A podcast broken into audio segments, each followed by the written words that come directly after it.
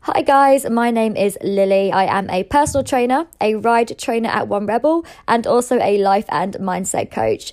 And one thing that really helps me remain in a good and grounded headspace is shaping my day through what I like to call my three golden pillars excitement, gratitude, and highlights, which I do at the beginning and at the end of each day.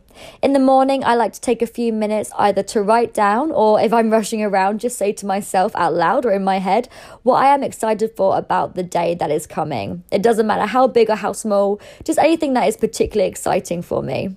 Then at the end of each day, I like to close off with saying three to four things that I found were highlights of my day and three to four things I'm grateful for.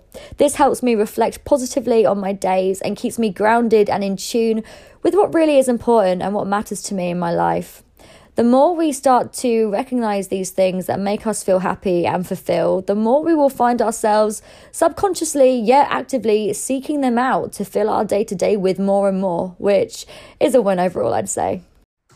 If you'd like to be featured on One Minute Mental Fitness, head to mindful.com forward slash podcast and share what you do to look after your mind.